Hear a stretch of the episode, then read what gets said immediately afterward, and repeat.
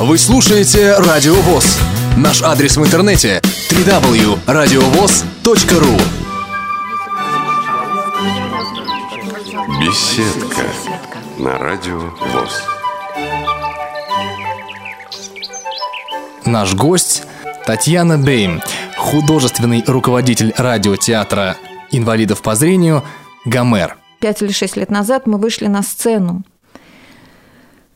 Впервые попробовали э, с небольшого водевиля. Мы ставили «Жених и маменька» Чехова, тоже малоизвестный такой водевиль, на двоих, э, на, на троих, извините, э, на троих артистов. И вот момент выхода на сцену, помимо сложности заучивания текста, еще возникла ориентация на сцене, чувство партнера, вообще понимание, э, куда двигаться.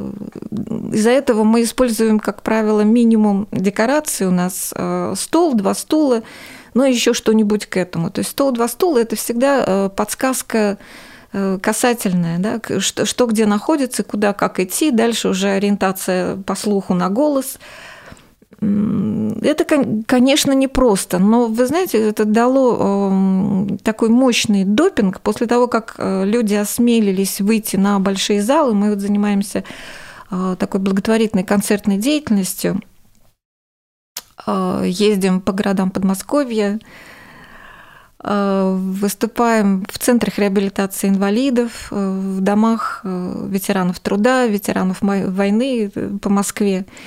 И э, по области тоже в библиотеках, э, вот в детской онкологической больнице выступали. Это очень памятное выступление для нас, потому что э, знаете, для родителей. У нас, как правило, взрослая аудитория, у нас мы для детей не выступаем.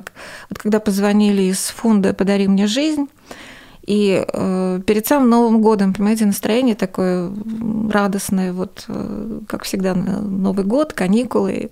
Э, позвонила девушка из этого центра, сказала, вы знаете, вот детская онкологическая больница, там очень тяжелое состояние сейчас у родителей, психологически очень тяжелое и э, мы не знаем, как их э, поддержать. Просто такое упадническое, естественно, это передается детишкам, и, и так очень сложно. А тут, значит, еще выздоровлении детей как-то сложно даже задумываться, когда родители так подавлены.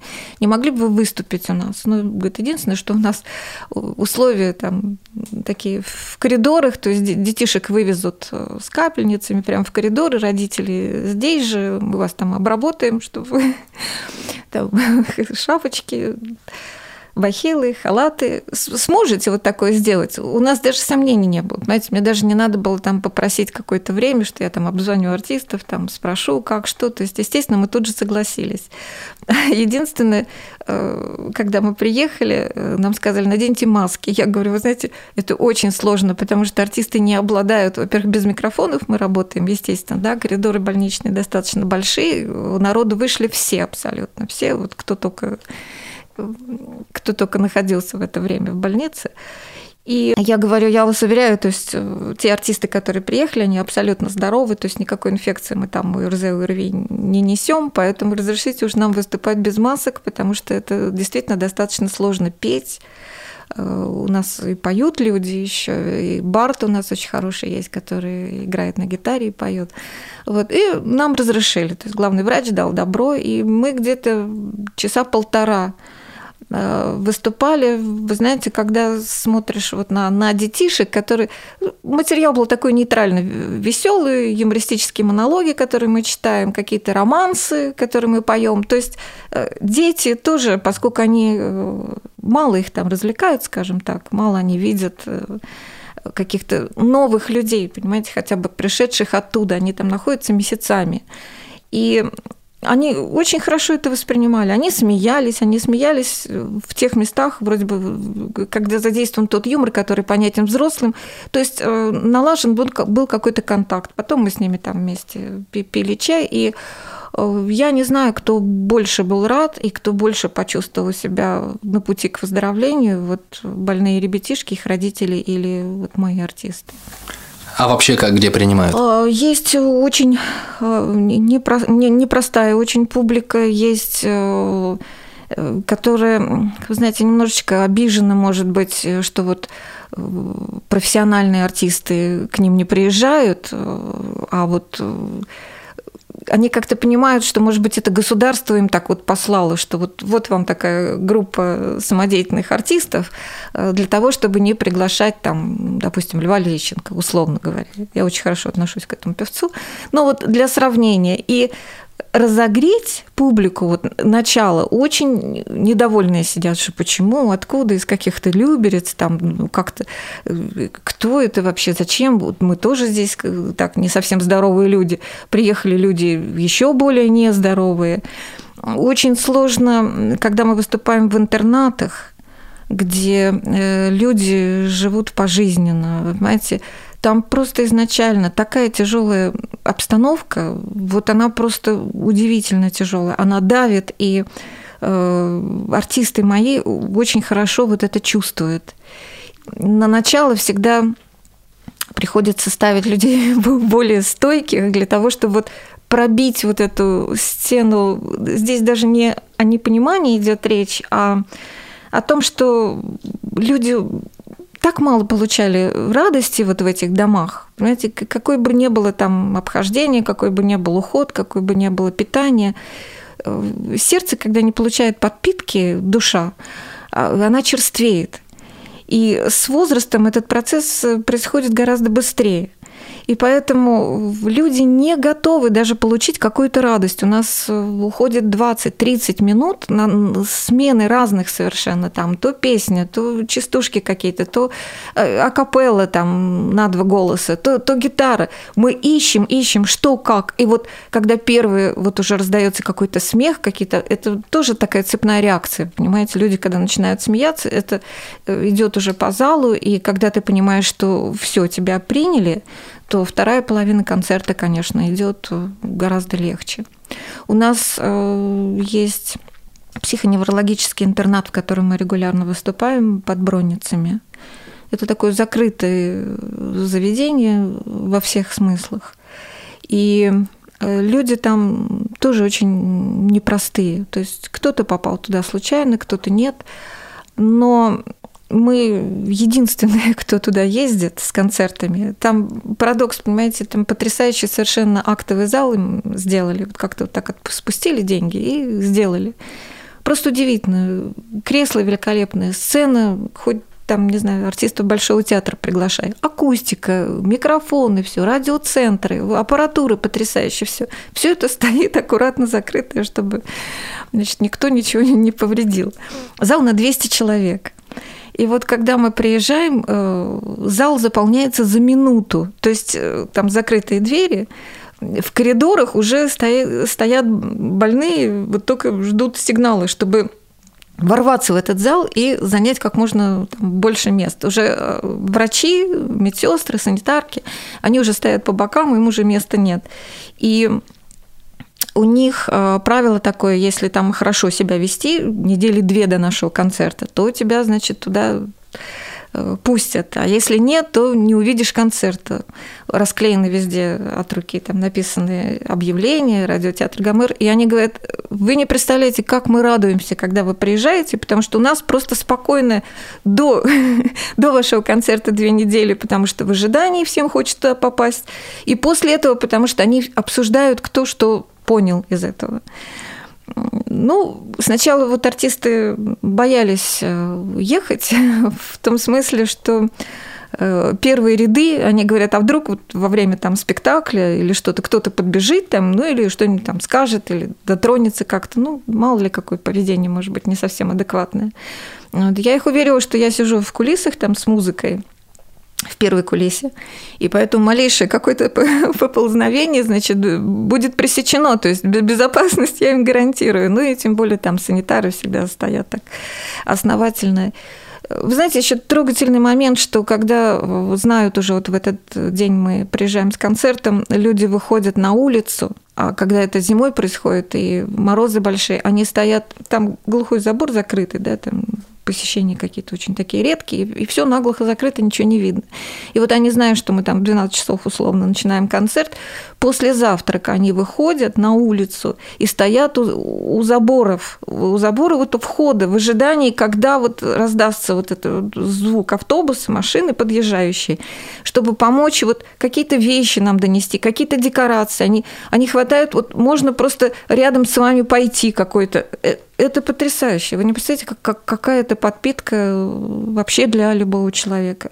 Это все ведь такой, знаете, маленький вот какой-то творческий портфельчик, куда все складывается, а потом уже выходит э, вот при записи. Когда люди работают в таких непростых условиях, и вот наши выезды на самом деле, это ведь колоссальное сплочение. Вот это вот небольшая газель иногда с красным крестом, несущиеся там по встречной полосе а внутри люди, которые дома оставили, либо близких, которые, поверьте, не всегда рады, что человек уходит из дома вот, и занимается чем-то помимо, как ни странно, хотя это э, отвлекает человека от каких-то насущных проблем, но э, не все родственники э, рады, что вот их вторые половинки занимаются творчеством, потому что кого-то приходится провожать до места репетиции. Значит, это тоже сложно достаточно, если учитывать гололед, нечищенные дороги или жара и духота. Легче, когда нездоровый человек находится дома, понимаете, если уж за ним приходится ухаживать. Поэтому есть у нас люди, которые действительно рады помочь э, своему родному человеку приобщиться к миру искусства. Э, есть, которые ворчат. И когда человек приходит э, уже на репетицию, или вот мы собираемся и едем в «Газели» на концерт, то все вот эти негативные моменты, они остаются вот, ну, ступенек машины, скажем так. И дальше идет вот такое понимание людей, действительно объединенных какой-то общей идеей. И, конечно, вот во время вот этого разговора по дороге иногда очень далеко мы в Дмитрове выступали, в каких-то, общем, очень дальних э, городах Можайске. То есть дорога занимает иногда 2, 3, 4 часа в одну сторону.